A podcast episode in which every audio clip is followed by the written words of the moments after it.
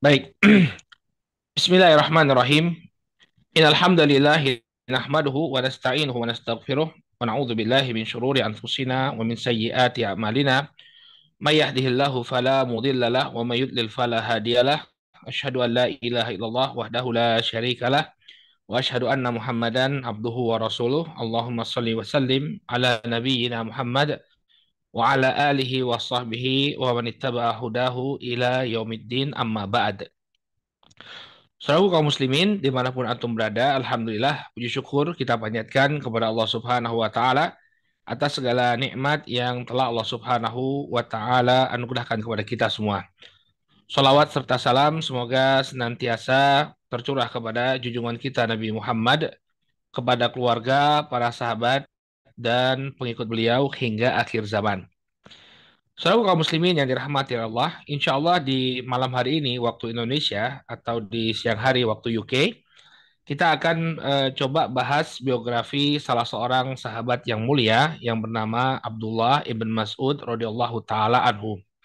Nama beliau tentu tidak asing lagi di tengah-tengah kita, Abdullah ibn Mas'ud atau dikenal dengan Ibn Mas'ud radhiyallahu taala anhu. Beliau uh, termasuk banyak meriwayatkan hadis dari Nabi Shallallahu alaihi wasallam saya saja di hari ini ya di tiga majelis, berarti ini yang keempat. Itu membahas Abdullah bin Mas'ud. Ya. Tadi pagi pada subuh itu kajian itu dalam uh, pembahasan yang berbeda semua ya, kitabnya berbeda. Jadi pagi subuh itu bahas Kitabul Jami' dari Bulughul Maram, bahas uh, hadisnya Abdullah bin Mas'ud tentang uh, tiga orang ya ada tiga orang kemudian yang dua berbisik-bisik tanpa melibatkan yang ketiga itu hadis Abdullah bin Mas'ud. Kemudian setelah itu kajian kita Tauhid ya bahas hadis ya Abdullah bin Mas'ud man arada ayyan dhura ila Muhammadin sallallahu alaihi wasallam ya falyaqra qaula ta'ala. Ya, hadisnya Abdullah bin Mas'ud barang siapa yang ingin uh, melihat wasiatnya Nabi sallallahu alaihi wasallam yang distempel oleh Nabi wasallam hendaknya dia membaca firman Allah dalam surat Al-Isra. Kemudian ini juga barusan tadi kajian kitab Adab Mufrad bahas hadisnya Abdullah bin Mas'ud radhiyallahu taala tentang kesabaran ya orang yang uh, meninggal dunia, uh, yang anaknya meninggal dunia. Ya uh, hadis tentang keutamaan seorang ayah, seorang ibu yang kehilangan anaknya juga hadisnya Abdullah bin Mas'ud radhiyallahu taala Ini menunjukkan bahwa beliau ini memang banyak sekali hadisnya yang menunjukkan juga keutamaan ilmu dari sahabat Abdullah bin Mas'ud radhiyallahu taala anhu. Baik, hadirin yang dirahmati Allah, kita akan mulai pembahasan biografi beliau ya dengan membahas nasab beliau. Jadi beliau eh, disebutkan oleh Az-Zahabi rahimahullahu taala ya, nasab beliau Abdullah bin Mas'ud bin Ghafil bin Habib bin Samakh bin Far bin Makhzum bin Sahilah bin Kahil bin Al-Harith bin Tamim bin Sa'ad bin Hudail Al-Hudali. Jadi beliau, pendeknya beliau Abdullah bin Mas'ud Al-Hudali. Ya, jadi beliau dari Bani Hudail.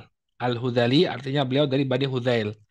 Dan beliau ini bukan uh, seorang Quraisy ya, bukan ya.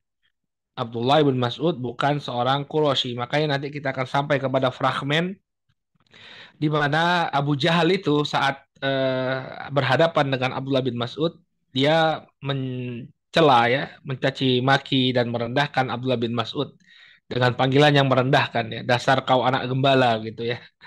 Kenapa? Karena memang dia bukan berasal dari terahnya orang-orang Quraisy. Jadi terahnya Abdullah bin Mas'ud ini bukan terah orang-orang mulia. Keluarganya biasa-biasa saja. Beda dengan uh, Abu Jahal, Abu Lahab dan juga Nabi Shallallahu Alaihi Wasallam yang berasal dari uh, suku Quraisy. Kalau Abdullah bin Mas'ud bukan dari suku Quraisy, beliau dari Bani Hudail. Adapun ibu beliau ya bapak beliau Mas'ud ya Mas'ud bin Ghafil ya. Adapun ibu beliau namanya Ummu uh, apa Ummu Abid Ummu Abid bin Abdi Wud ya. Nama ibu beliau dikenal dengan Ummu Abid bintu Abdi Wud. Makanya Abdullah bin Mas'ud juga eh, selain dikenal dengan nama panggilan Ibnu Mas'ud, beliau juga dikenal dengan panggilan Ibnu Ummi Abad. Putranya Ummu Abad, nisbat kepada ibunya. Ummu eh, ibnu Umi Abad. Ini juga panggilan Abdullah bin Mas'ud radhiyallahu taala anhu. Baik. Uh, biografi beliau secara umum ya yang menunjukkan keutamaan beliau yang luar biasa. Disebutkan oleh Al-Zahabi rahimahullah bahwa Abdullah bin Mas'ud ini adalah Al-Imam Al-Habr Faqihul Ummah Abu Abdurrahman Al-Hudali Al-Makki Al-Muhajiri Al-Badri ya Halifu Bani Zuhrah. Kata Az-Zahabi rahimahullah Abdullah bin Mas'ud adalah imam yang dan haber Haber al-haber itu artinya orang yang sangat luas keilmuannya. Orang yang sangat luas keilmuannya. Fakihul ummah, beliau adalah fakihnya umat ini. Abu Abdurrahman, kunyah beliau Abu Abdurrahman Al-Hudali. Al-Hudali nisbat kepada Banu Huzail. Al-Makki, karena beliau berasal dari Makkah. Beliau nisbatnya Al-Makki. Al-Muhajiri, Ya, Al-Muhajiri artinya beliau termasuk sahabat yang berhijrah. Al-Badri.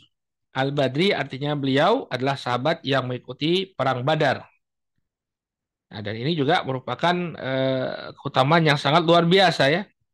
Sudah muhajirin, badri, ya, termasuk sabiqunal awalun, luar biasa. Ya, di dalam Al-Qur'an kan Allah memuji itu ya dalam surat At-Taubah ayat yang ke-100. السابقون الأولون من المهاجرين والأنصار والذين اتبعوهم بإحسان رضي الله عنهم ورضوا عنه ya orang-orang yang baru masuk Islam dari kalangan muhajirin wal ansar dan orang-orang yang uh, mengikuti mereka dengan baik ya radhiyallahu anhum wa Allah ridho kepada mereka dan mereka pun ridho kepada Allah Subhanahu wa taala Nah, Abdullah bin Mas'ud ini termasuk sabiqunal awalun, termasuk muhajirin, dan juga termasuk yang ikut perang Badar. Termasuk yang ikut perang perang Badar. Nah, sahabat yang memiliki eh, sahabat yang mengikuti perang Badar, maaf, sahabat yang mengikuti perang Badar itu memiliki keutamaan yang sangat luar biasa. Di mana Allah Subhanahu wa taala mengatakan ya sebagaimana disampaikan oleh Nabi dalam kisahnya Hatib bin Abi Balta'ah Ya Allah mengatakan, "I'malu ma syi'tum qad ghafarallahu lakum." Wahai uh, orang-orang yang ikut perang Badar, i'malu ma syi'tum. Lakukan apa yang kalian inginkan karena aku telah mengampuni dosa-dosa kalian. Jadi uh, sahabat yang ikut perang Badar itu hadirin rahimakumullah punya uh, keistimewaan di sisi Allah. Allah mengatakan i'malu ma syi'tum qad ghafartu lakum lakukan apa yang kalian inginkan ya karena aku telah mengampuni dosa-dosa kalian. Baik. Kemudian bagaimana bentuk fisiknya uh, Abdullah ibn Mas'ud radhiyallahu taala anhu disebutkan dalam Syiar Alamin Nubala ya bahwa beliau adalah seorang yang Adam. Adam itu berkulit gelap ya.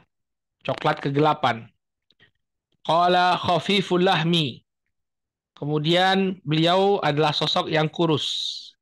Nah, jadi sahabat uh, Abdullah ibn Mas'ud khafiful lahmi, dagingnya nggak banyak gitu ya.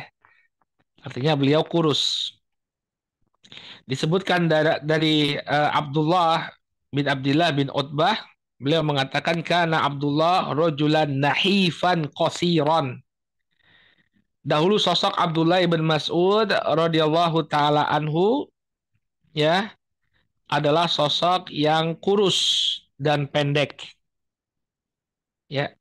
Syadid al-udmah dan berkulit gelap. Ya, berkulit gelap.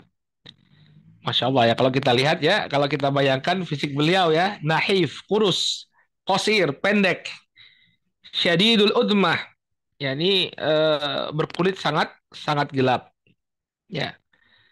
Eh, jadi uh, dan beliau ini orang yang uh, luar biasa pujiannya Rasul SAW kepada beliau sehingga fisik itu tidak dilihat ya uh, tidak menjadi standar kebaikan sama sekali pada diri seseorang. Abdullah bin Mas'ud fisiknya kalau kita lihat ya sudah kecil ya kurus pendek berkulit hitam. Mungkin sebagian orang akan uh, melecehkan dan memang betul ya ada yang melecehkan Abdullah bin Mas'ud ya jadi uh, nanti kita juga akan sampai di sana. Ketika itu Nabi SAW menyuruh Abdullah bin Mas'ud untuk uh, melakukan sebuah pekerjaan, lalu angin bertiup, maka tersingkaplah betis beliau. Maka uh, sebagian orang mentertawakan betisnya Abdullah bin Mas'ud yang demikian kecil ini. Ya, tapi Nabi SAW membela ya, kenapa kalian tertawa mentertawakan betisnya Abdullah bin Mas'ud? Ya, betisnya Abdullah bin Mas'ud yang kecil ini kalau ditimbang dibandingkan dengan Gunung Uhud lebih berat Gunung Uhud kata Nabi SAW. ya, Alhamdulillah kita uh, berpegang teguh pada suatu agama yang tidak menjadikan bentuk fisik sebagai standar. Inna la yanduru ila amwalikum wala ila suwarikum. Walakin yanduru ila kulubikum wa a'malikum. Kata Nabi Shallallahu Alaihi Wasallam, sesungguhnya Allah Subhanahu Wa Taala tidaklah melihat kepada bentuk rupa kalian, demikian juga harta-harta kalian. Hanya saja Allah Subhanahu wa taala melihat kepada hati-hati kalian dan juga amalan-amalan kalian. Maka alhamdulillah ya.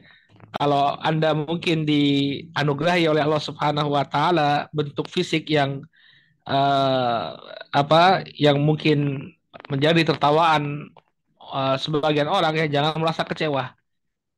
Gak penting itu pandangan manusia, yang penting itu pandangannya Allah. Dan Allah tidak melihat kecuali amalan dan hati hati kita. Alhamdulillah.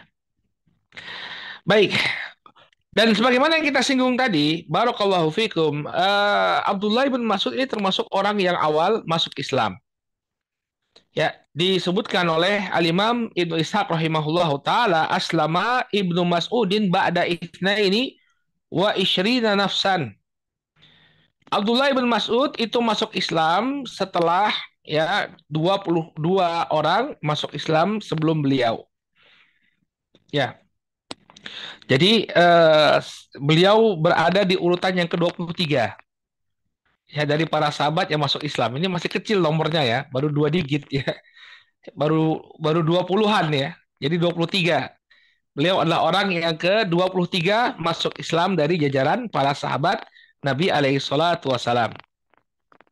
Qala wa an Yazid bin Ruman qala aslama Abdullah qabla dukhulin Nabi sallallahu alaihi wasallam Darul Arqam. Disebutkan oleh Yazid bin Ruman bahwa Abdullah bin Mas'ud ini masuk Islam sebelum Nabi sallallahu alaihi wasallam masuk ke Darul Arqam, ke rumahnya Al Arqam. Jadi eh, masuknya Nabi Shallallahu Alaihi Wasallam ke rumahnya Darul Arqam ini karena tekanan yang dilakukan oleh kaum musyrikin ya setelah kaum muslimin itu jumlahnya semakin banyak, maka Nabi memutuskan untuk tinggal uh, bukan untuk tinggal, untuk menjadikan rumahnya Al-Arqam bin Abil Arqam sebagai pusat dakwah beliau. Jadi para sahabat tuh ngumpul di rumahnya Al-Arqam, lalu Nabi datang ke sana untuk mengajarkan agama Islam kepada mereka. Ya, kenapa dipilih rumahnya Al-Arqam disebutkan oleh para ulama karena beberapa sebab. Yang pertama, karena uh, rumah Al-Arqam yang letaknya terpencil di balik Bukit Sofa sehingga tidak menjadi perhatian banyak orang. Kemudian juga sebabnya Al-Arqam bin Abil Arqam ini apa, seorang yang berasal dari Bani Makhzum. Bani Makhzum ini dikenal permusuhannya terhadap Bani Hashim, kliennya Rasul Shallallahu Alaihi Wasallam. Maka orang tidak akan mengira ini Bani Makhzum rumahnya dipakai oleh seorang nabi dari Bani Hashim. ya nggak nggak nggak terlintas di benak mereka karena eh, biasanya Bani Hashim ini eh, apa nggak suka ya atau Bani Makhzum ini rivalitasnya sangat sangat kuat dengan Bani Hashim. Kemudian yang ketiga Al-Arqam bin Abil Arqam adalah sosok yang masih muda, jadi belum jadi perhatian banyak orang. Beda dengan tokoh-tokoh senior. Ya, maka ini sebabnya Nabi SAW menjadikan rumahnya Al-Arqam bin Abil Arqam sebagai pusat dakwah. Nah, Abdullah bin Mas'ud itu masuk Islam sebelum Nabi menjadikan rumahnya Al-Arqam sebagai pusat dakwah. Maksudnya apa? Beliau itu masuk Islam di awal-awal. Sangat awal sekali. Maka tadi kita bilang nomor 23. Ya, nomor 20, 23. Sebagai orang yang masuk Islam dari kalangan para sahabat. Baik.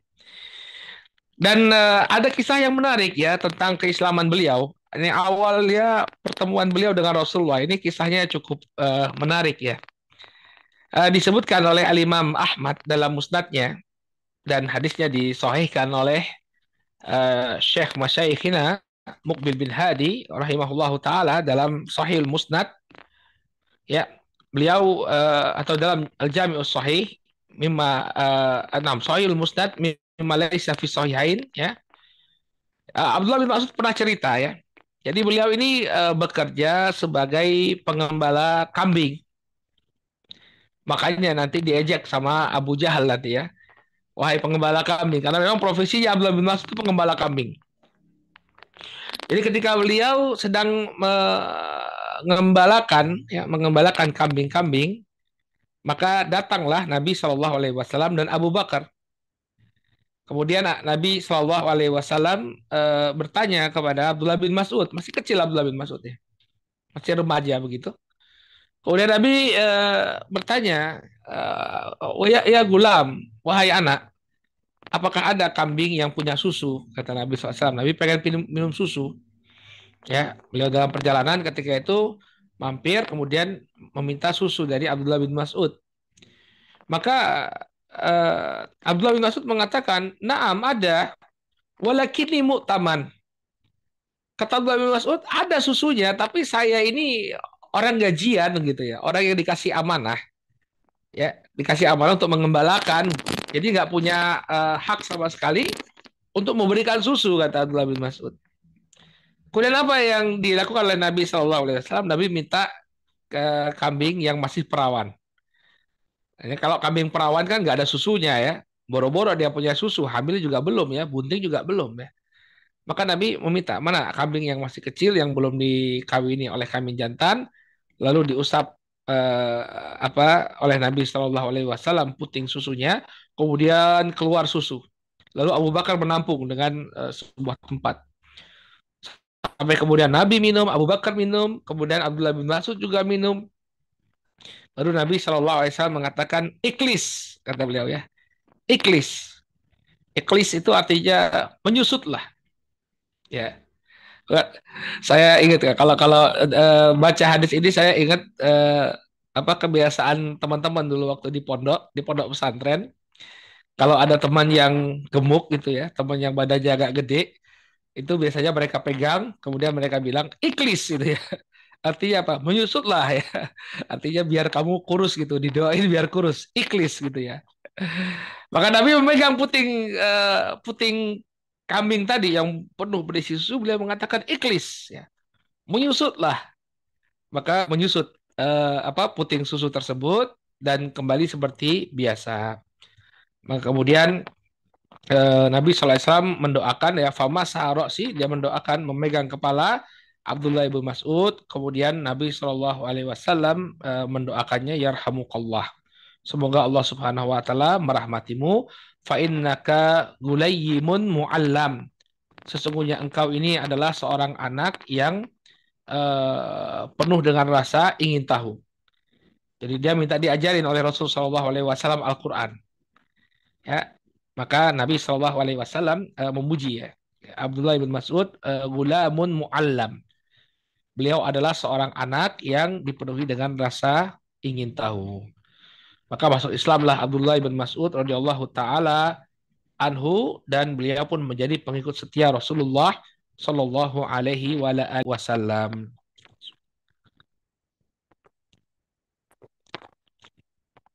Dan Abdullah bin Mas'ud di antara keutamaan beliau barakallahu fikum, beliau termasuk sahabat yang pernah berhijrah ke negeri Habasyah.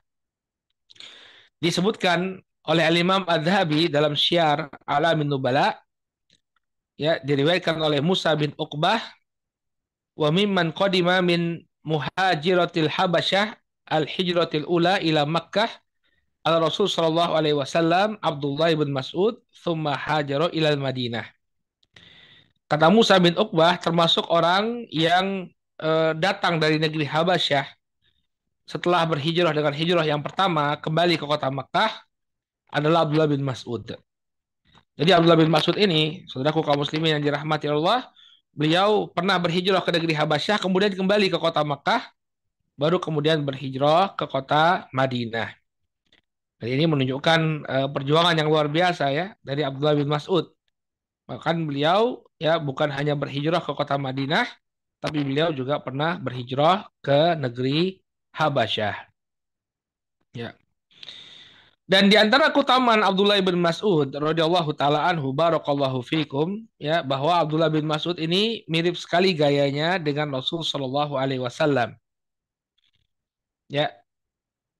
Disebutkan oleh Hudzaifah Ibnu Yaman radhiyallahu taala anhu hadisnya diriwayatkan oleh Al Imam Al Bukhari Hudzaifah Ibnu Yaman mengatakan inna ashbahan nas dallan wa samtan wa hadyan bi Rasul sallallahu alaihi wasallam la ibnu umi abd. Ya.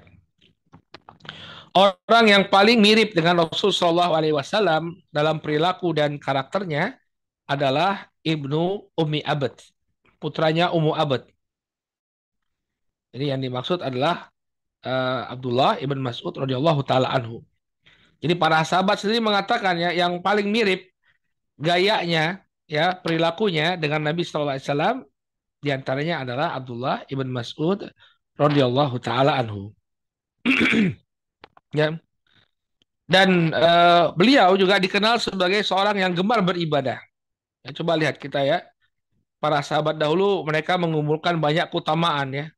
Mereka berjihad di jalan Allah Subhanahu wa taala, mereka menuntut ilmu agama dan mereka orang-orang yang sibuk dengan ibadah kepada Allah Subhanahu wa taala. Abdullah bin Mas'ud radhiyallahu taala anhu ya eh, dikenal dengan orang yang banyak berzikir.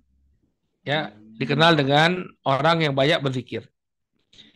Disebutkan dalam hadis riwayat Muslim ya bahwa ada sebagian orang yang di pagi hari mendatangi rumahnya Abdullah bin Mas'ud. Ya.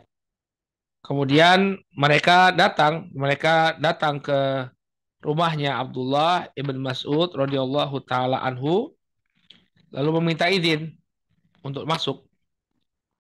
Lalu diizinkanlah mereka, namun mereka tidak kunjung masuk. Sampai kemudian pelayannya Abdullah bin Mas'ud keluar lalu bertanya, "Kenapa kalian tidak masuk?" Ya, akhirnya mereka pun masuk dan mereka mendapati Abdullah ibn Mas'ud radhiyallahu taala anhu ya sedang berzikir kepada Allah Subhanahu wa taala. Beliau sedang duduk bertasbih. Ya. Kemudian ditanya oleh Abdullah ibn Mas'ud, ya, "Ma mana'akum an tadkhulu?" Ya, waqad udzina lakum. Lalu Abdullah bin Mas'ud radhiyallahu taala bertanya kepada mereka, "Kenapa kalian kok tidak segera masuk padahal tadi sudah diizinkan?" Maka mereka mengatakan, "Illa anna dhanana anna ba'du ahli bait naim."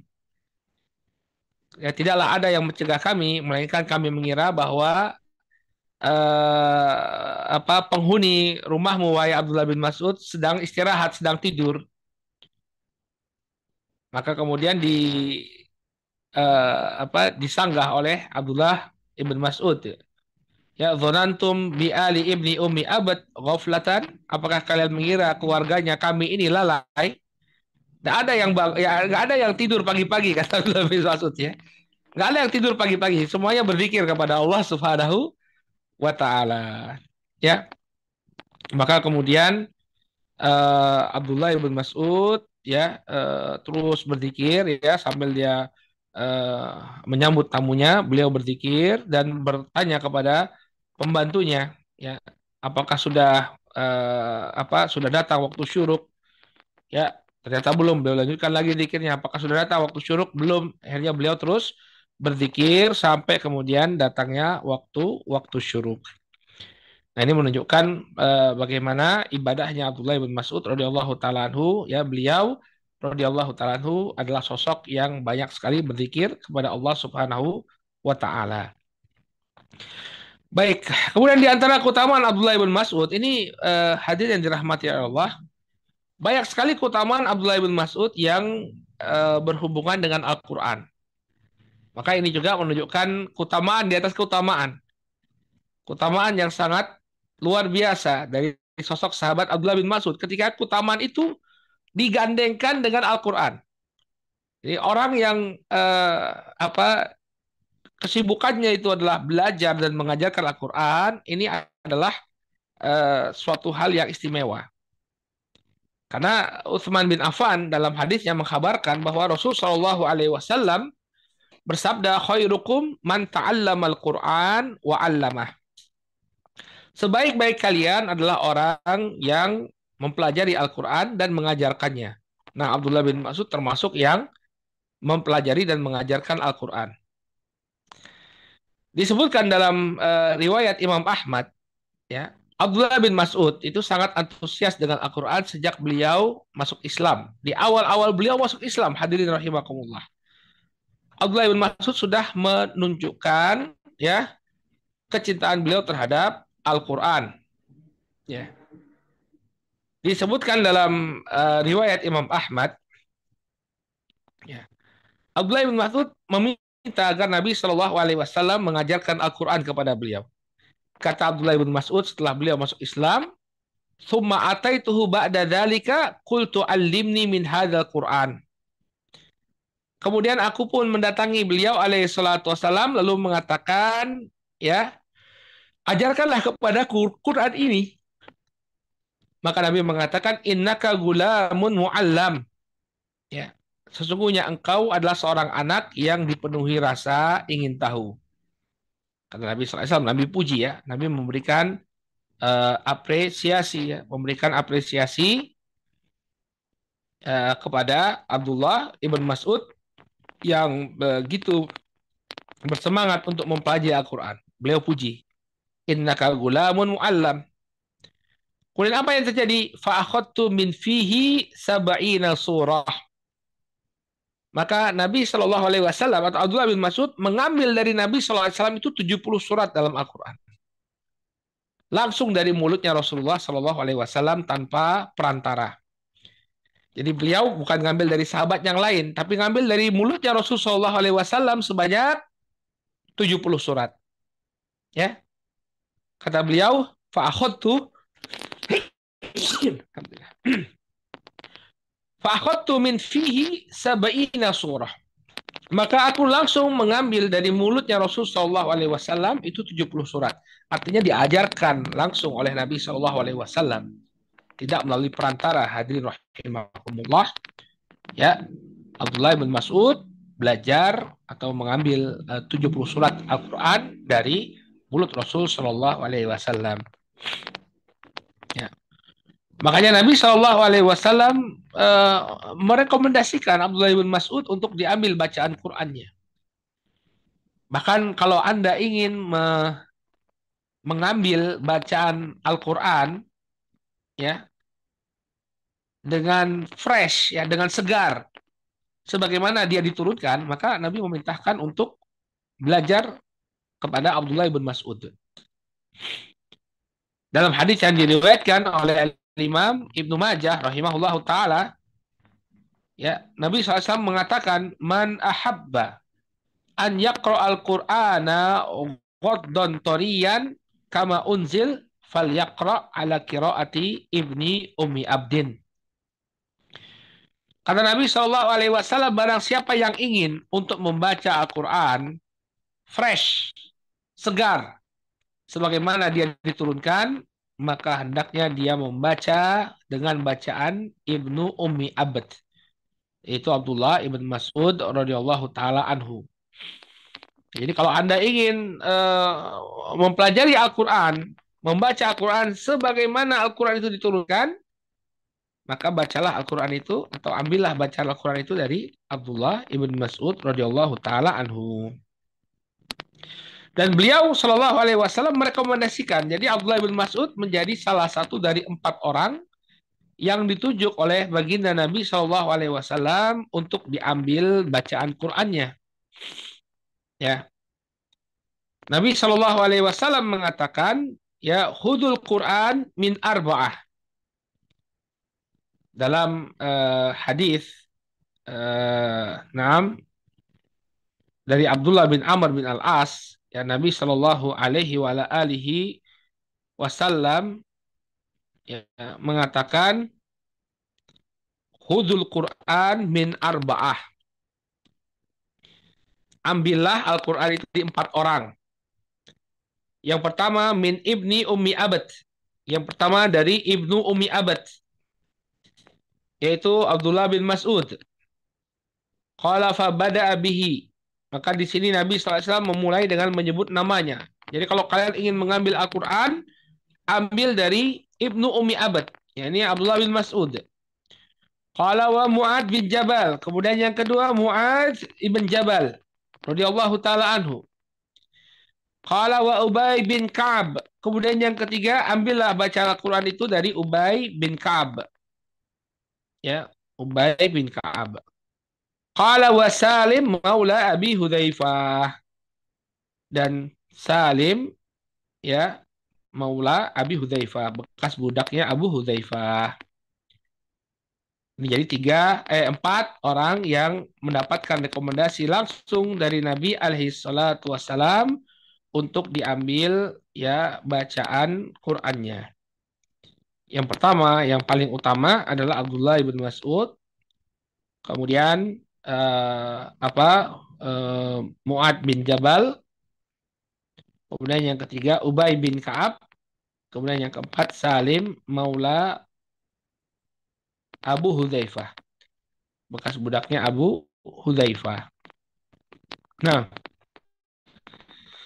maka ini rekomendasi yang luar biasa dari Nabi Shallallahu Alaihi Wasallam, di mana Abdullah ibn Mas'ud menjadi salah seorang yang direkomendasikan oleh Nabi Shallallahu Alaihi Wasallam, ya, uh, untuk diambil bacaan Qurannya. Nah, Kemudian uh, beliau juga bersemangat ya, bersemangat untuk mencari tahu tentang apa-apa yang berhubungan dengan Al-Quran.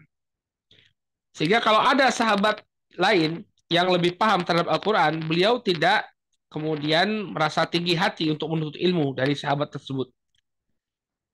Jadi ini juga yang menunjukkan ke utamaan Abdullah bin Mas'ud. Jadi Abdullah bin Mas'ud itu kalau ada di antara para sahabat yang lebih paham terhadap Al-Quran, beliau akan temui.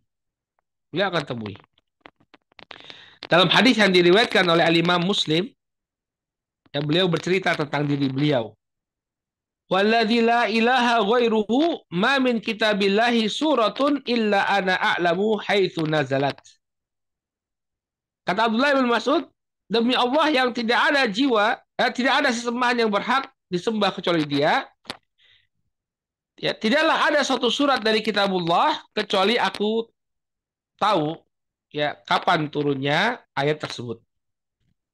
Kalau ada surat dari Al-Qur'an, ya Abdullah Mas'ud tahu ya eh, kapan surat tersebut diturunkan. Wa ma min ayatin illa ana a'lamu fi ma unzilat. Dan tidak ada sebuah ayat kecuali aku mengetahui tentang apa dia diturunkan. Ya, kenapa ayat tersebut diturunkan? Jadi Abu bin Mas'ud tahu ayat-ayat yang memiliki sebab nuzul, sebab-sebab turunnya apa, itu diketahui oleh Abdullah bin Mas'ud. Kemudian beliau menyebutkan bagaimana beliau bisa paham itu semua. Kata beliau, walau a'lamu ahadan huwa a'lamu bi kitabillahi minni tablughul ibl la raqibtu ilaih. Jadi beliau memiliki pemahaman Al-Qur'an yang sangat luas ini bukan karena uh, bukan tanpa upaya, bukan tanpa usaha. Beliau mengatakan, kalau aku mengetahui ada orang yang lebih paham dariku terhadap kitabullah yang posisinya itu bisa aku raih dengan menaiki seekor unta la raqibtu ilaih, maka aku akan tunggangi unta tersebut untuk menemuinya. Artinya apa? Kalau ada orang yang lebih paham terhadap Al-Quran daripada beliau, maka beliau belajar kepada orang tersebut. Ya, tawadu dia. Tidak kemudian mengatakan, aku adalah orang yang paling paham. Tidak. Jika ada orang yang lebih pintar, ada orang yang lebih luas pemahamannya, maka Abdullah bin Mas'ud ya tidak malu dan tidak segan-segan untuk pergi.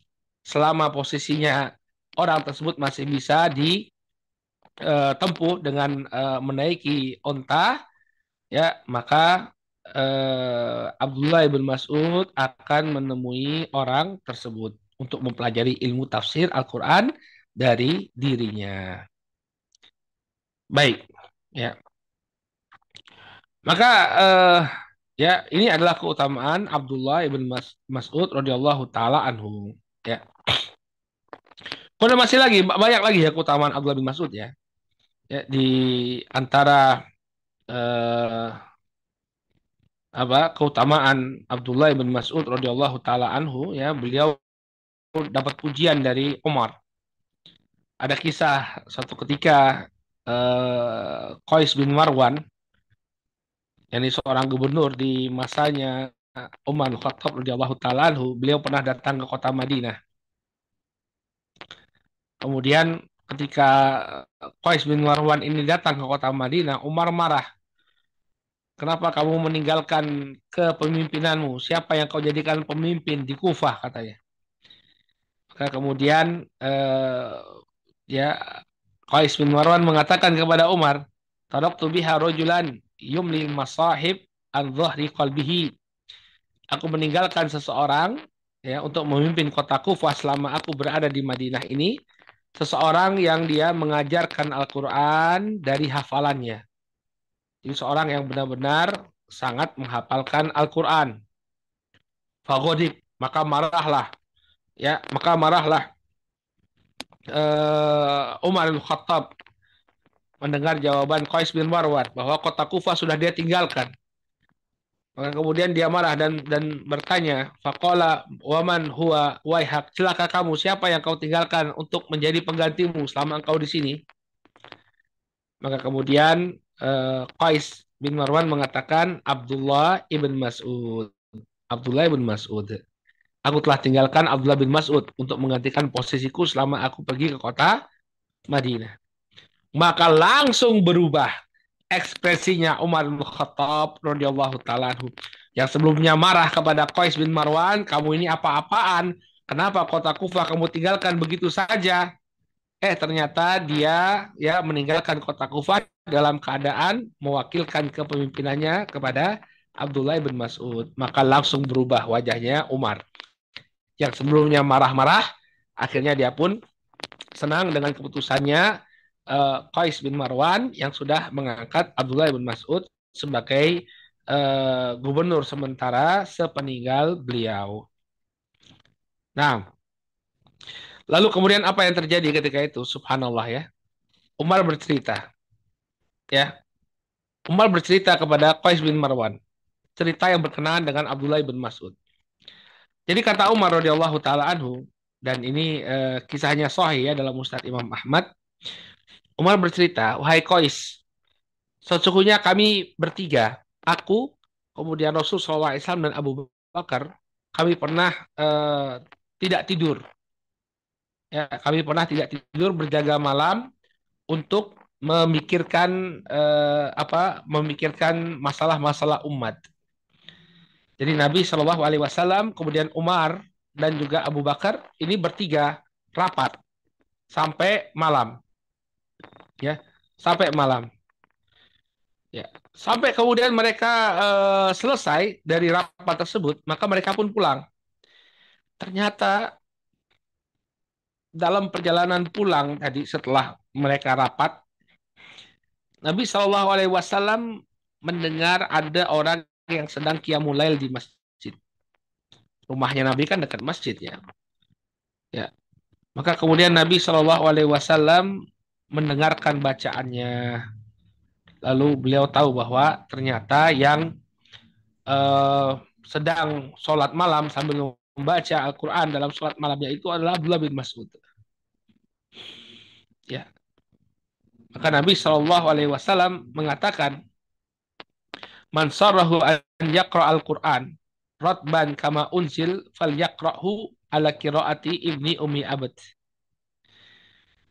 Maka Nabi mengatakan kepada Umar dan kepada Abu Bakar, "Wahai kalian berdua, barang siapa yang ingin untuk membaca Al-Qur'an ya, segar seperti dia baru diturunkan, maka hendaknya dia membaca Al-Qur'an itu dengan bacaannya ya dengan meniru bacaan Ibnu Umi Abad yaitu Abdullah bin Mas'ud.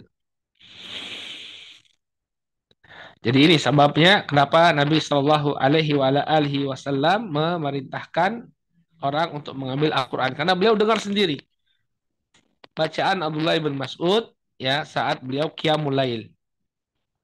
Lalu apa yang terjadi? Ya, ini lucu lagi ya. Ketika mendengar pujiannya Nabi Shallallahu Alaihi Wasallam kepada Abdullah ibn Mas'ud, ya maka Abu Bakar dan Umar ya berlomba-lomba untuk menyampaikannya kepada Abdullah ibn Mas'ud. Maka kemudian Umar pun keesokan harinya berupaya untuk menyampaikan berita gembira tersebut, namun terlambat. Kenapa terlambat? Ya, kenapa kira-kira terlambat Pak Roland? Hah? Dia kan pengen menyampaikan. Keduluan siapa? Uh, sahabat Umar ya, misalnya. Ya Umar terlambat. Oh, Umar sahabat, terlambat. Uh, sahabat Abu Bakar, sorry, yang yang Iya betul sekali. Kedahuluan Abu Bakar. Jadi Umar pengen wah ini berita gembira ini harus saya sampaikan ini kepada Abdullah bin Mas'ud ya. Rekomendasi dari Nabi untuk mengambil bacaan Al-Quran dari beliau. Maka besok Abdullah uh, besok Umar menemui uh, Abdullah bin Mas'ud tapi ternyata sudah ada Abu Bakar di sana menyampaikan ya pujian Rasul Shallallahu alaihi wasallam. Kata Umar fawajatu Abu Bakrin qad sabaqani ilai ya fabasyarahu. Maka ternyata ketika aku menemui Abdullah bin Mas'ud sudah ada Abu Bakar di sana mendahuluiku dan dia pun telah memberikan kabar gembira kepada Abdullah ibn Mas'ud radhiyallahu taala anhu. Maka apa kata Umar? La wallahi ma sabaqtuhu illa khair. Ya, ma sabaqtuhu illa khair. Qattun illa wa sabaqani ilaih. Kata Umar al-Khattab, ya, demi Allah, tidaklah aku berlomba-lomba dengan Abu Bakar Siddiq pada kebaikan melainkan Abu Bakar pasti mengungguliku, ya mendahuluiku. Ya ingin menyampaikan kabar gembira saja kalah Umar itu dengan Abu Bakar As-Siddiq radhiyallahu taala anhu, ya. ya. Syahid dari hadis ini ya pujiannya Nabi Shallallahu alaihi wasallam ya setelah uh, beliau mendengar bacaan Al-Qur'an Abdullah ibn Mas'ud radhiyallahu taala anhu. Bahkan satu hal yang mengharukan ya, Nabi itu pernah meminta agar Abdullah bin Mas'ud membacakan Al-Quran di hadapan beliau. Ya. Disebutkan dalam Sahih Al-Bukhari dan Muslim dari Abdullah bin Mas'ud radhiyallahu anhu beliau bercerita Qala li Nabi sallallahu alaihi wasallam Iqra alayya Suatu ketika Nabi sallallahu alaihi wasallam memerintahkanku ya bacakan Al-Quran di hadapanku. Maka kemudian kata Abdullah ibn Mas'ud, Qultu aqra'u alaika wa alaika unzil. Wahai Rasulullah, apakah pantas aku membacakan untukmu Al-Quran? Padahal Al-Quran itu diturunkan kepada dirimu. Ya, Nabi SAW yang menerima Al-Quran. Apakah pantas, wahai Rasulullah, kemudian aku membacakan Al-Quran di hadapanmu? Qala fa inni uhibbu an asma'ahu min ghairi. Maka kata Nabi Shallallahu alaihi wasallam, sesungguhnya aku ya, aku suka untuk mendengarkan bacaan Al-Qur'an itu dari orang lain. Maka kemudian kata Abdullah ibn Mas'ud, faqara'tu alaihi surat An-Nisa. Maka aku pun mulai membacakan surat An-Nisa di hadapan Nabi Shallallahu alaihi wasallam sampai kepada firman Allah Subhanahu wa taala fa kaifa idza ji'na min kulli ummatin bisyahid wa ji'na bika ala haula'i syahida. Sampai kepada firman Allah Subhanahu wa taala di ayat yang ke-41 dalam surat An-Nisa di mana Allah berfirman maka bagaimanakah kondisi orang-orang kafir nanti apabila kami datangkan seorang saksi, yakni seorang rasul dari tiap-tiap umat. Dan bagaimana kondisi mereka kalau kami datangkan engkau sebagai saksi di hadapan mereka. Artinya orang-orang kafir yang telah didakwahi oleh Nabi Wasallam, maka kelak di hadapan mereka akan didatangkan Nabi SAW. Lalu Nabi ditanya di hadapan mereka, apakah engkau telah menyampaikan perintahku wahai Muhammad? Maka Nabi menjawab, iya. Tapi mereka tidak mau mendengarkan. Ini suatu hal yang berat ya. Ya. Maka apa yang terjadi ketika itu? Nabi Shallallahu Alaihi Wasallam mengatakan amsik. Cukup kata Nabi SAW. Cukup sampai pada ayat ini. Fakaifa idza ji'na min kulli ummatin bi syahid wa bika ala haula'i syahida. Ya. Nabi mengatakan amsik. Cukup. Lalu apa yang uh, terlihat ketika itu? Kata Abdullah ibn Mas'ud radhiyallahu taala anhu faida ainahu tadrifan ya. Saat itu aku melihat beliau mencucurkan air mata. Menangis beliau. Ya. Karena beliau nanti akan dibangkitkan oleh Allah untuk menjadi saksi di hadapan orang-orang kafir tadi bahwa beliau telah menyampaikan ya risalah yang diamanahi oleh Allah Subhanahu wa taala. Ya. Taib. Ini di antara keutamaan-keutamaan Abdullah ibn Mas'ud yang berkaitan dengan Al-Quran ya, menunjukkan bahwa beliau benar-benar orang yang bersemangat dalam mempelajari Al-Quran dan direkomendasi oleh Nabi alaihi salatu wassalam.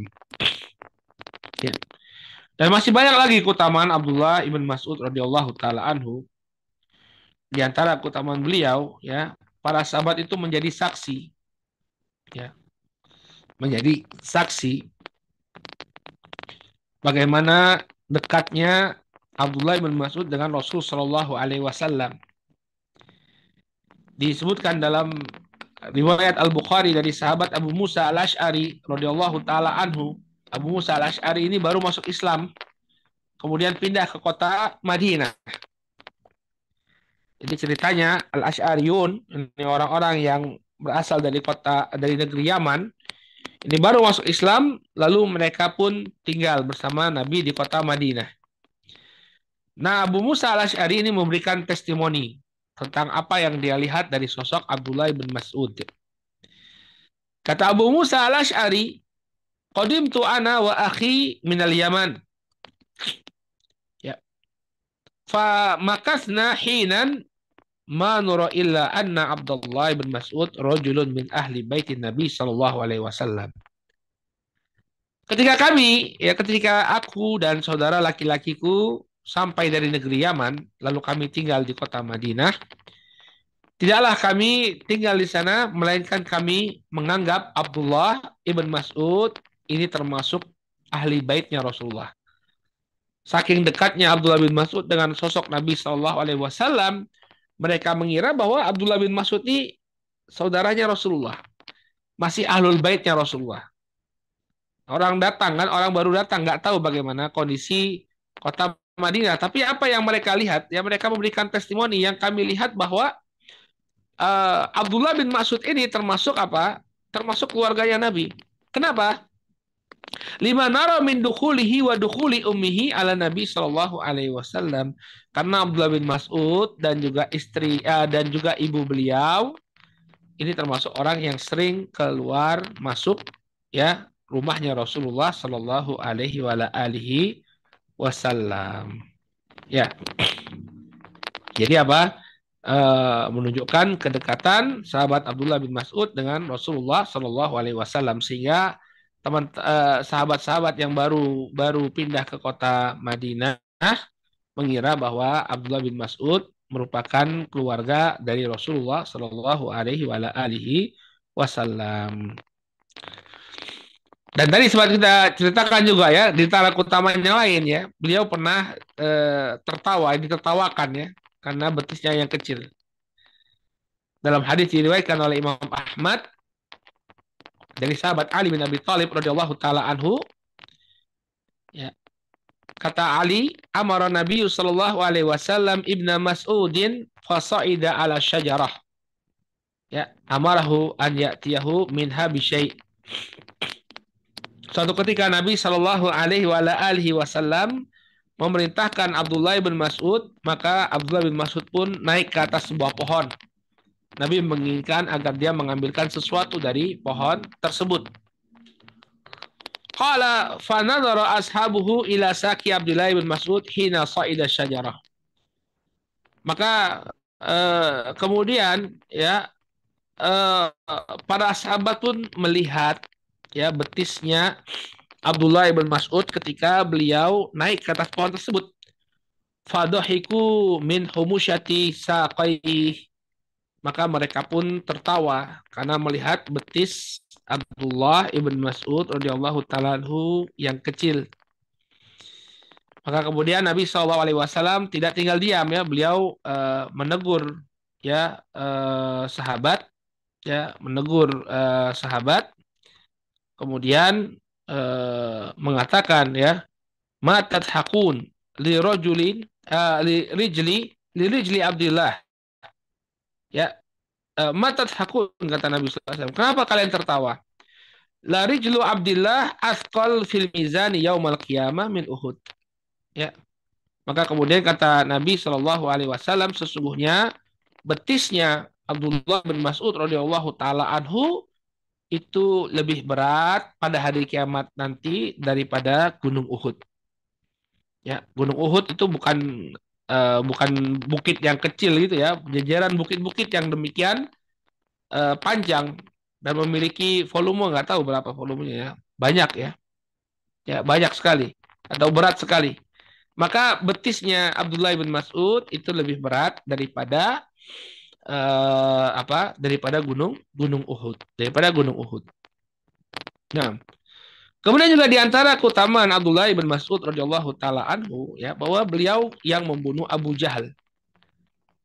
Jadi uh, ada dua orang uh, anak muda ya yang sebelumnya berhasil menjatuhkan Abu Jahal dalam perang Badar, tapi Abu Jahal itu ternyata belum mati.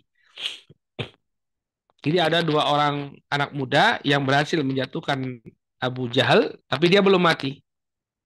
Maka kemudian eh, Abu Jahal ini eh, masih terkapar dia, lalu dilewati oleh Abdullah bin Mas'ud radhiyallahu taala anhu. Maka kemudian ditebaskanlah pedang tersebut oleh Abdullah bin Mas'ud ke kepalanya Abu Jahal. Maka kemudian Abu Jahal pun mati. Jadi yang membunuh Abu Jahal itu sebenarnya adalah Abdullah bin Mas'ud ya karena eh, apa ketika dihantam oleh dua orang eh, pemuda ya dari kalangan Ansor Abu Jahal itu belum mati. Maka kemudian dilengkapkan disempurnakan ya Abu Jahal oleh Abdullah bin Mas'ud ya dengan dipenggal kepalanya. Maka kemudian eh, dia melapor kepada Nabi Shallallahu Alaihi Wasallam. Ya Rasulullah ya kot kotal tu eh, kot kotalallahu Abu Jahal Wahai Rasulullah sesungguhnya Allah telah membunuh Abu Jahal. Maka kemudian Nabi Shallallahu Alaihi Wasallam uh, bertanya, ya demi Allah yang tidak ada sesembahan selainnya, maka kemudian kata Abdullah bin Mas'ud, "Naam, ya lakot kotal tuh, sungguh aku telah membunuhnya wahai Rasulullah." Nah, kemudian Nabi SAW uh, mengatakan Alhamdulillahilladzi sadaqa wa'dah wa nasara abdah. Segala puji bagi Allah Subhanahu wa taala yang benar janjinya dan dia telah menolong hamba-hambanya. Lalu beliau mengatakan hadza fir'aunu hadhil ummah. Ya, Abu Jahal ini merupakan fir'aunnya umat umat ini. Ya, fir'aunnya umat ini. Jadi coba kita lihat ya ke kehebatan Abdullah ibn Mas'ud ini ya. Ya beliau sosok yang sangat cinta kepada Al-Quran ya bahkan Nabi pernah memerintahkan dia untuk membacakan Al-Quran untuk Nabi SAW. Kemudian juga beliau adalah orang yang gemar beribadah. Beliau tidak pernah lepas dari zikir kepada Allah. Ya demikian juga beliau ya berjihad di jalan Allah Subhanahu Wa Taala sampai beliau yang bertubuh kecil ya yang bertubuh kecil yang telah membunuh ya Abu Jahal dalam perang perang Badar. Maka ini adalah keutamaan yang sangat luar biasa. Kita bisa melihat para sahabat mereka menggabungkan banyak sekali keutamaan, tidak cuma satu keutamaan saja, tapi mereka coba gabungkan itu semua. Dari sisi jihad, mereka nomor satu. Dari sisi kecintaan kepada Al-Quran, mereka nomor satu. Dari sisi ibadah qiyamul mereka nomor satu. Dari sisi dikir, mereka nomor satu. Maka luar biasa sekali. Sehingga kalau kita bisa ya kita e, melakukan sebagaimana apa yang mereka lakukan. Jadi tidak menanam kebaikan hanya di satu tempat saja, tapi di banyak tempat. ya kepada Al-Qur'an, kita berkhidmat ya, menghafalkan Al-Qur'an, membaca Al-Qur'an, mengajarkan Al-Qur'an. Ya, kemudian juga ketika ada panggilan uh, dakwah, kita berdakwah di jalan Allah. Ketika ada panggilan jihad jalan Allah, kita berjihad jalan Allah Subhanahu wa taala. Sehingga pintu-pintu kebaikan ya itu kita masuki semua. Siapa yang tahu ya di amal mana yang kita uh, menjadikan kita sebagai uh, hamba yang Allah Subhanahu wa taala cintai. Kalau semua-semuanya bisa kita lakukan, ya kita cintai oleh Allah Subhanahu Wa Taala, maka itu yang yang uh, kita harapkan. Itu yang kita harapkan sebagaimana yang dilakukan oleh para sahabat di Allah alaihim ajmain. Nah, disebutkan bahwa beliau uh, radhiyallahu taala meninggal dunia di masa Utsman ibn Affan radhiyallahu taala menjabat sebagai khalifah. Ada sebuah kisah disebutkan dalam Syiar Alamin Nubala ya uh, Marido Abdullah fa'adahu Utsman. Maka Abdullah bin Mas'ud suatu ketika sakit. Lalu beliau didatangi oleh Utsman bin Affan. Kemudian beliau ditanya, "Atashtaki? Apa penderitaan yang sedang kau rasakan?" Maka Abdullah bin Mas'ud mengatakan dunubi. Ya, dosaku. Aku mengkhawatirkan dosa-dosaku. Qala fama tashtahi? Kemudian Umar uh, Utsman bertanya lagi, apa yang kau inginkan wahai Abdullah? Qala rahmat rabbi. Ya. Kata Abdullah bin Mas'ud, yang aku harapkan sekarang adalah rahmat dari Robku. Qala illa amru laka bitobib. Tidakkah engkau ingin? Kemudian kata Utsman, wahai Abdullah, tidakkah engkau ingin aku panggilkan uh, seorang juru obat, ya, seorang dokter? Qala at-tabibu amrodoni. Ya, keberadaan seorang dokter di sisiku hanya akan menambah sakit. Illa amuruka laka bi'ata, ya. Tidakkah engkau ingin aku berikan sesuatu wahai Abdullah? Qala la hajata li fihi. Aku tidak memiliki hajat sama sekali untuk mendapatkannya. Maka beliau pun wafat setelah itu. Lalu beliau pun dimakamkan di pemakaman Baki di kota Madinah. Ya, ini kisah dari Abdullah uh, ibn Mas'ud radhiyallahu taala anhu. Ya, intinya bahwa uh, Allah Subhanahu wa taala tidaklah melihat seseorang itu dari apa yang tampak ya, penampilan ya tubuh yang masya Allah keren, wajah yang tampan, ya kulit yang yang cemerlang, yang menarik untuk dilihat tidak. Tapi yang dilihat oleh Allah Subhanahu Wa Taala adalah uh, apa amalan dan hati seorang hamba. Kemudian juga pelajaran yang bisa kita dapatkan dari biografi Abdullah bin Mas'ud adalah semangat Abdullah bin Mas'ud untuk mempelajari Al-Quran. Kita pun hendaknya bersemangat ya dalam mempelajari Al-Quran. Ya, karena dengan Al-Quran inilah seseorang uh, ditegakkan, uh, ditinggikan derajatnya oleh Allah Subhanahu wa taala. Demikian juga yang bisa kita dapatkan ya pelajaran dari Abdullah bin Mas'ud radhiyallahu taala anhu ya tentang kesederhanaan beliau. Bahkan ketika akan meninggal dunia dan ditawarkan oleh Utsman bin Affan ya beliau menolak ya. Beliau menolak untuk mendapatkan apa yang ditawarkan oleh Abdullah oleh uh, Utsman bin Affan berupa kesenangan dunia. Allah taala a'lamu bisawab. Mungkin ini yang bisa kita sampaikan dalam uh, pengajian kita di malam hari ini berkaitan dengan biografi sahabat Abdullah bin Mas'udin radhiyallahu taala anhu. Uh, kita cukupkan dulu sampai di sini paparan kita. Kemudian kalau ada yang ingin ditanyakan, kami persilakan, kami kembalikan kepada Pak Roland sebagai admin. Tafadhol, barakallahu fikum. Jazakallah khair atas uh, ilmunya, uh, kajian sirah tentang Abdullah Mas'ud. Um, ini kami ingatkan kembali jika ada pertanyaan bisa ditanyakan.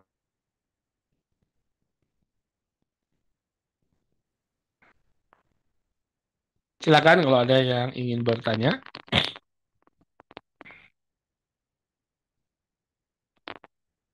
saya sebenarnya masih Ustaz, jadi mungkin saya dahulukan dulu pertanyaan dari saya. Ada oh, silakan Pak. Nah, mungkin mulai dari yang nggak terlalu penting tadi Ustaz bilang eh, kalau perawakannya Abdullah ibnu Ib- ibn Mas'ud ini kecil ya Ustadz. Iya, Kecil kecil orang dahulu di zaman Rasul itu kira-kira kalau relatif terhadap sekarang tuh berapa? Mak- Maksudnya ini kalau saya mengambil misalnya ya Ustadz, em, kalau yang dikatakan pedang di zaman Nabi itu sampai setinggi orang sekarang, itu kecilnya jadi mungkin apa tetap lebih kira-kira lebih tinggi dari kita sekarang ini rata-rata atau bagaimana Ustadz? Enggak, mungkin nggak sama aja penting dengan tapi sama, sama aja dengan kita ya. Sama aja tingginya itu dengan dengan kita ya. Eh dalam kisahnya Hasan Al-Basri ya, Hasan Al-Basri ketika eh, bercerita tentang eh, apa tentang rumahnya Nabi Shallallahu Alaihi Wasallam itu kan eh, tingginya itu kan 6 hasta ya. enam hasta itu berarti sekitar 3 meter ya. tiga meter itu eh, tinggi atap rumahnya Nabi Shallallahu Alaihi Wasallam atau lebih rendah daripada itu ya. 3 meter kalau saya tidak salah ya. Bukan, bukan. 5 hasta. Berarti 5 hasta dua setengah meter ya. Dua setengah meter itu bisa dipegang eh, oleh eh, Al Hasan Al Basri kalau saya tidak salah ya. Berarti kan eh, jangkauannya mereka ya dua setengah meter itu bisa dipegang. Eh, nah sekitar itulah tinggi tinggi mereka. Jadi kalau mereka berdiri kemudian memanjangkan tangannya itu dua setengah meter itu bisa tercapai. Nah berapa itu kira-kira? Nah itu tingginya orang-orang zaman dahulu. Jadi sepertinya tidak mengalami tidak terlalu uh, berubah ya. Uh, orang Arab kan memang uh, rasnya lebih lebih kelihatan lebih besar daripada kita kebanyakan orang Indonesia ya orang-orang Arab ya. Jadi ya mungkin tidak tidak terlalu berbeda jauh dengan orang-orang sekarang. Berbeda dengan Nabi Adam alaihissalam misalnya yang dalam sebagian riwayat tingginya 60 60 hasta. Wallahu taala a'lam. Ya. Baik Ustaz. Um, dan ini kalau diceritakan tadi ada uh, Abdullah Ibn Mas'ud ini dari Bani Huzail, Huzail. ya. Dari Bani Huzail, Bani Huzail, ya. Ini uh, tadi kalau dikatakan karena ini bukan dari dari Quraisy, jadi Quraisy. bukan yang dari Bani yang bukan dari kaum yang berkuasa di Arab ya Ustaz, tapi kalau dibilang orang lokal, orang lokal kah? Jadi apa atau misalnya imigran dari daerah mana gitu? Uh, Enggak. Uh, mereka mereka sudah lama tinggal di kota Makkah. Bahkan kan kalau kita lihat uh, nasabnya, kalau dipanjangin lagi nasabnya uh, Abdullah bin Mas'ud itu uh, sebenarnya nyambung dengan nasabnya Nabi Shallallahu Alaihi Wasallam uh, ke kepada Mudrikah bin Ilyas. Jadi kakeknya Nabi itu kalau diturut-turut-turut-turut ada yang namanya Mudrikah bin Ilyas. Nah itu kakeknya Abdullah bin Mas'ud pun uh, sampai nasabnya itu kepada Mudrikah bin Ilyas. Cuma bukan Quraisy. Quraisy itu belakangan. Ya, Quraisy itu belakangan. Sehingga uh, dia tidak termasuk Quraisy, tapi ya penduduk asli kota Makkah. Penduduk asli kota kota Makkah. Tapi yang menjadi uh, keluarga yang yang ternama di sana adalah keluarga Quraisy. Karena Quraisy ini pernah melakukan suatu hal yang istimewa ya sehingga dia punya kedudukan. Jadi kan Quraisy itu sebenarnya panggilan ya, panggilan kepada salah seorang dari kakek Rasulullah yang eh, Quraisy itu artinya ikan hiu. Ya, Quraisy itu artinya ikan hiu. Nah, dia eh, kakeknya Rasulullah yang bernama Quraisy ini, dia dia pernah me, eh, ada dua cerita, ada dua versi ya, kenapa dia disebut Quraisy. Yang pertama itu karena dia memang pernah mengalahkan ikan hiu. Ketika berlayar di apa di lautan tiba-tiba meloncat ikan hiu ke dalam kapal tersebut. Maka kakeknya Nabi ini atau buyutnya Nabi Shallallahu Alaihi Wasallam ini mengalahkan hiu tersebut. Maka pulang-pulang dia dipanggil sebagai Quraisy karena berhasil mengalahkan ikan hiu atau kemudian atau uh, versi yang kedua mengatakan kenapa dia dipanggil sebagai Quraisy? Karena dia berhasil menyatukan suku-suku uh, Arab ketika itu. Ya, untuk uh, menyusun kekuatan di kota Makkah. Ya. Jadi dia bagaikan uh, ikan hiu yang memakan ikan-ikan lain yang lebih kecil. Nah, maka dia dipanggil sebagai Quraisy. Nah, uh, Abdullah bin Mas'ud ini masih ada hubungannya dengan Nabi SAW, tapi tidak lagi dari Quraisy. Ya, kalau uh, siapa Abu Sufyan, kemudian Abu Jahal, Abu Lahab, eh, tentu ini semuanya masih dalam naungan terah Quraisy. Tapi kalau Abdullah bin Mas'ud sudah di luar. Nah, karena Quraisy ini yang punya kekuasaan tadi ya, dia melakukan sesuatu terhadap kaumnya, maka anak keturunannya mendapatkan kedudukan yang lebih tinggi di tengah bangsa bangsa Arab.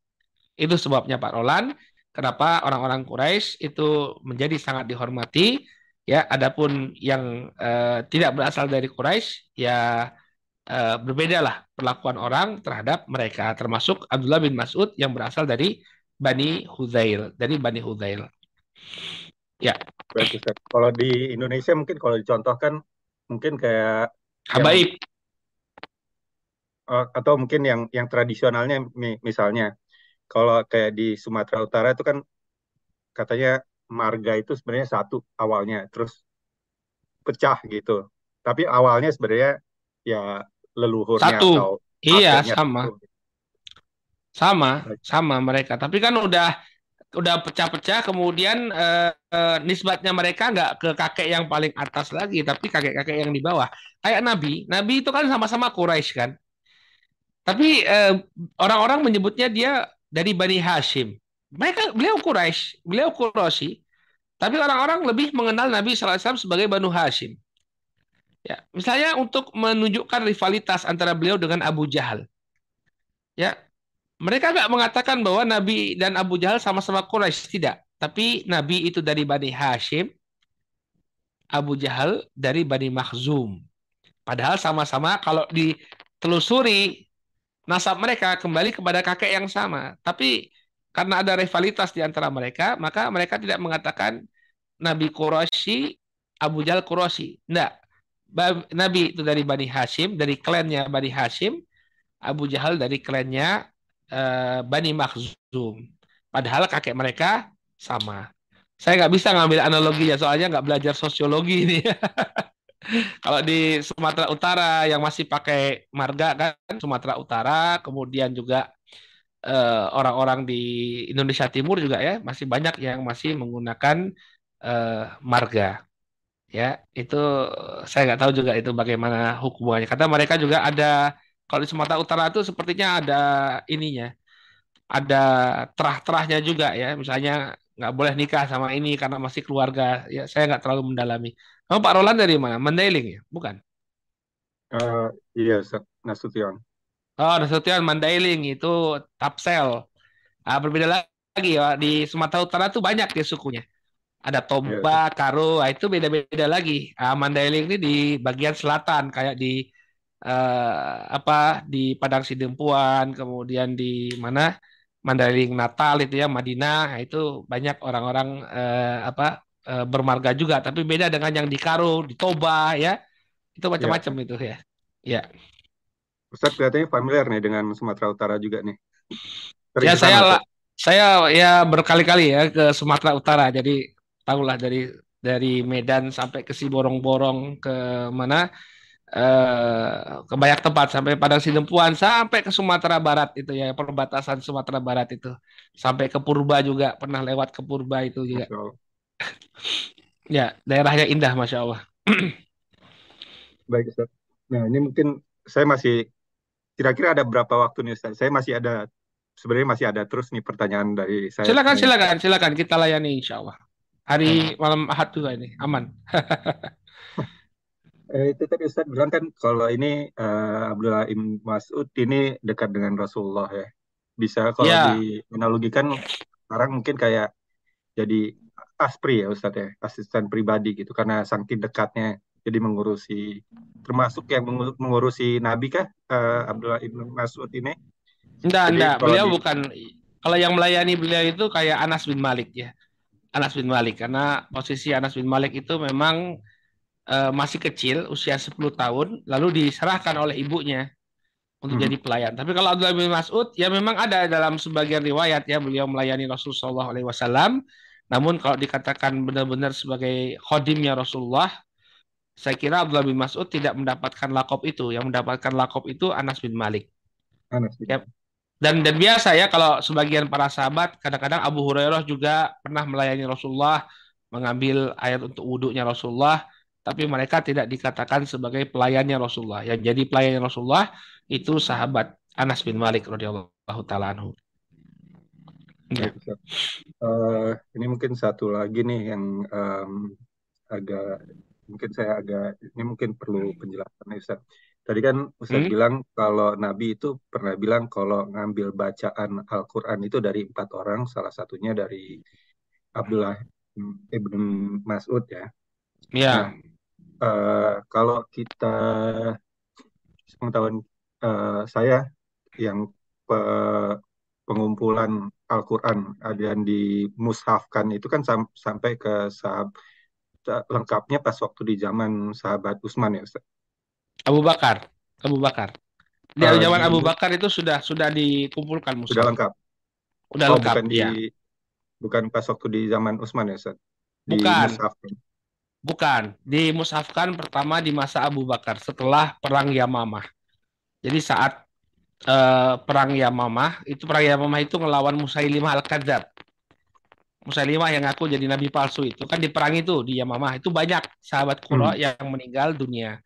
Maka kemudian para sahabat mengusulkan kepada Abu Bakar untuk mengumpulkan Al-Quran menjadi satu mushaf. Yang kemudian dibuatlah satu mushaf tersebut di masa Abu Bakar As-Siddiq. Lalu diwariskan kepada Umar, kemudian Umar meninggal, mushaf itu disimpan oleh Hafsah, istri Nabi Shallallahu Alaihi Wasallam, dan juga putrinya Umar.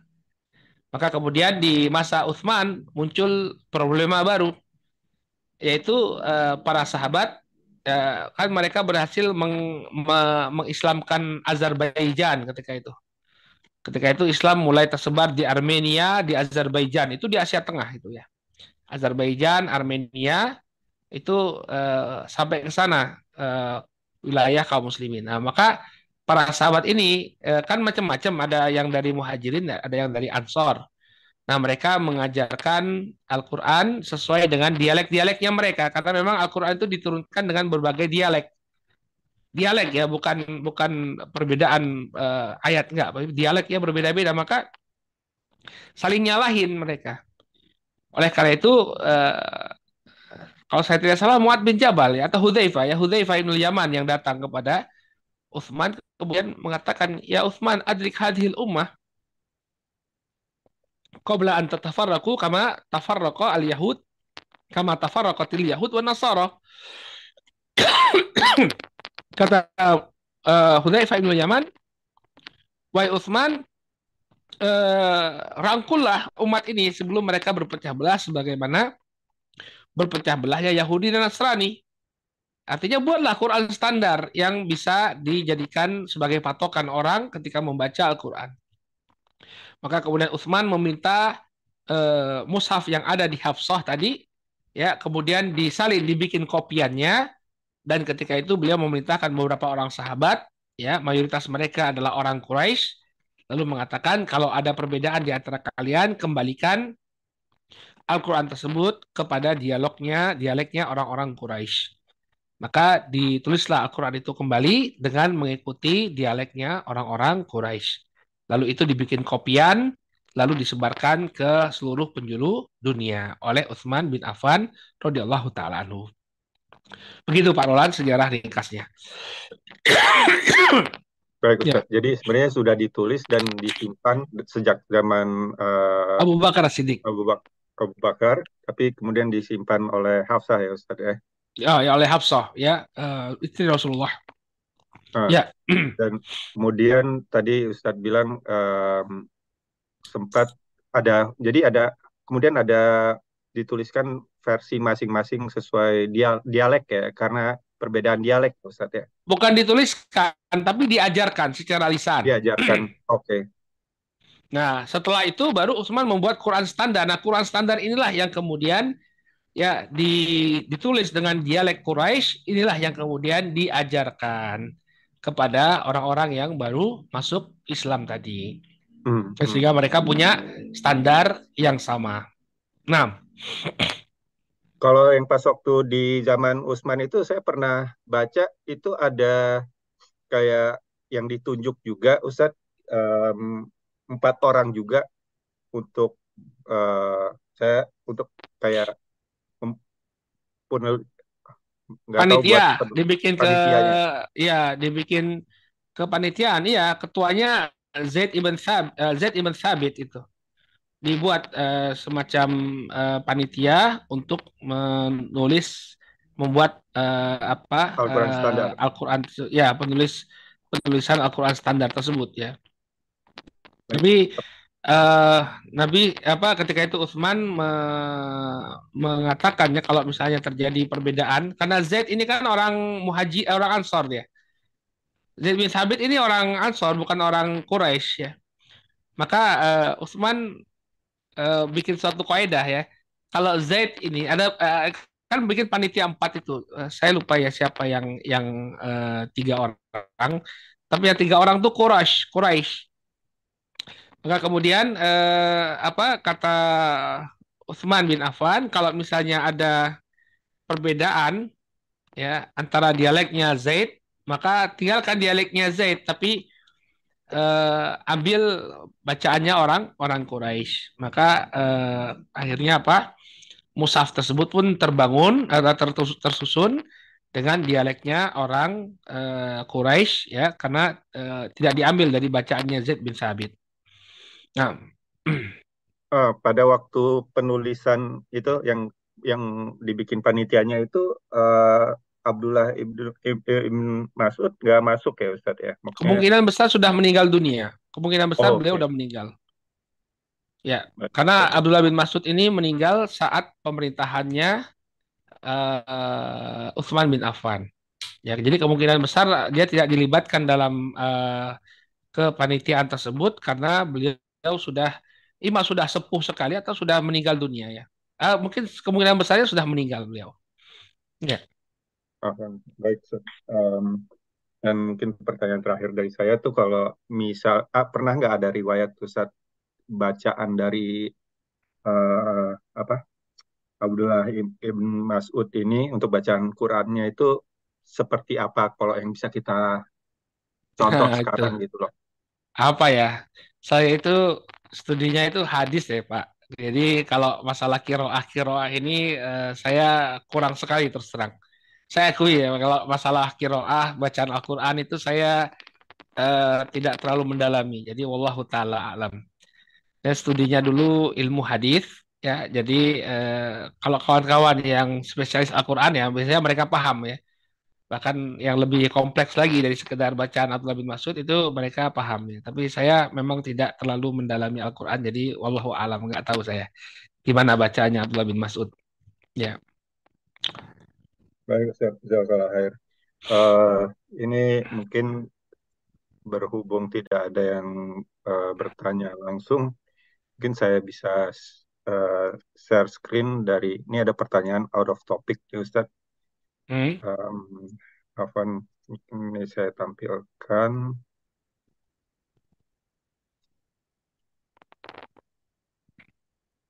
Jadi begini Ustadz, Assalamualaikum, izin bertanya di luar topik Ustadz. Eh, apakah zakat mal boleh diberikan ke lembaga yang mengirimkan bantuan ke Palestina? Insya Allah boleh ya. Tidak ada larangan insya Allah, tidak ada yang mencegah. Boleh-boleh saja insya Allah disalurkan eh, ke orang-orang di Palestina. Ya mereka mungkin lebih dari fakir miskin lagi karena sekarang sudah dibombardir seperti itu, tidak punya tempat tinggal dan juga eh, termasuk eh, di jalan Allah Subhanahu wa taala ya. Jadi insya Allah bisa disalurkan ke sana. Nah, ada lagi? Eh, sepertinya cuma satu itu Ustadz pertanyaan yang masuk ke kami. Oh, Oh, ini ada Pak Rasid mungkin mau bertanya langsung. Silakan Pak Rasid. Masya Allah, silakan Pak Rashid. Ada Pak Rashid Oh. ternyata. ada ada tadi kita giliran sama Pak Roland. Ya. Ustaz. Em, mohon maaf Ustaz. Ini ada saya barusan dengar bukan barusan sih maksudnya di media sosial ini ada ada dalam tanda kutip ex muslim ya. Oke. Ex muslim ini menyebar-nyebar wah masalah tentang bahwa dalam Islam itu pun disamakan dengan eh, pemahaman Kristen yang sekarang bahwa Rasulullah SAW itu satu level dengan Allah Subhanahu wa taala. Dan dia mengutip beberapa apa ayat dalam Al-Qur'an. Salah satunya adalah surat An-Nisa ayat 64 ini Ustaz yang dia sampaikan. Saya bacakan artinya Bismillahirrahmanirrahim dan kami tidak mengutus seseorang oh, saya share aja mungkin ya uh, screennya lebih mana Alisa ayat berapa? Uh, ayat 64 sebentar Ustaz. Saya coba share kok keluarnya yang semua nih satu screen. Uh, ini ini Ustaz. Uh, ini salah satu yang dia di share. Kelihatan Ustaz? Ini uh, dan kami uh, ya. artinya dan kami tidak mengutus seorang rasul melainkan untuk ditaati dengan seizin Allah. Sesungguhnya jikalau mereka ketika menganiaya dirinya datang kepadamu lalu memohon ampun kepada Allah dan Rasul pun memohonkan ampun untuk mereka. Tentulah mereka mendapati Allah Maha Penerima Tobat lagi Maha Penyayang. Argumennya ini orang ini Ustaz, orang apa namanya? Jadi dia di membuat YouTube mungkin didengarkan sendiri aja karena panjang ada 16 menit di sini Ustaz. Eh, Muhammad Rasulullah SAW ini sama dengan Allah dalam Islam. Ini menurut ini orang ini yang apa uh, bekas muslim gitu. Anyway, uh, jadi di argumen di, dibahas oleh beberapa uh, duat dan beberapa asatid di UK.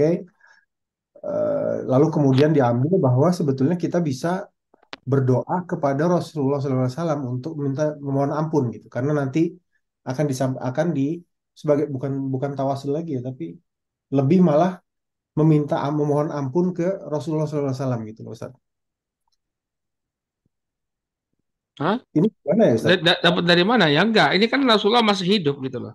Iya, jadi di, jadi di, apa? Bagaimana cara kita mungkin lebih tepat pertanyaan saya, bagaimana cara kita jikalau ada orang seperti ini berhadapan dengan kita lalu me, mengutip ini dan bagaimana kita menampiknya Ustaz atau me, menafikan bahwa ini salah pengertian seperti ini itu itu gimana caranya Ustaz?